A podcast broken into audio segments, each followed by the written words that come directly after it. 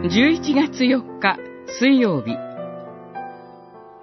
滅びから思い直される。ヨナ書三章。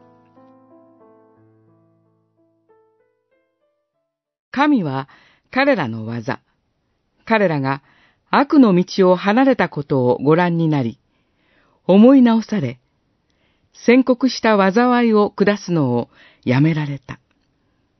三章十節。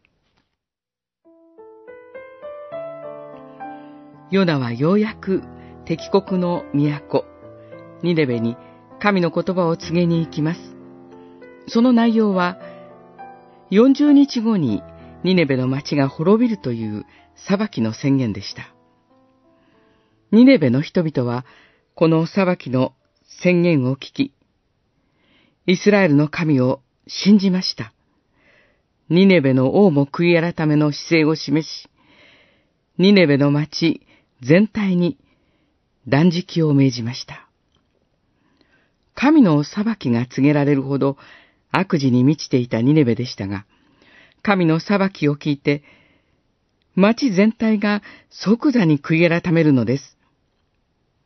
すると、神がニネベを滅ぼすことを思い直されたとヨナシは伝えます。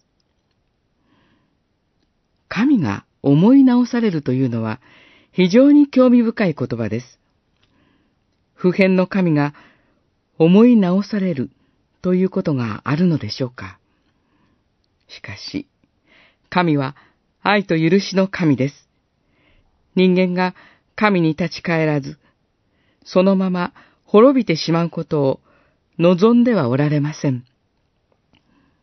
神が滅びから思い直されたということは、ご自身の変わることのない愛と許しのご性質に対して真実であられるということです。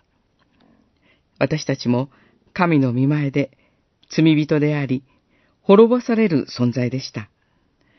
そのような私たちの滅びを神は惜しみ、イエス・キリストによって許してくださったのです。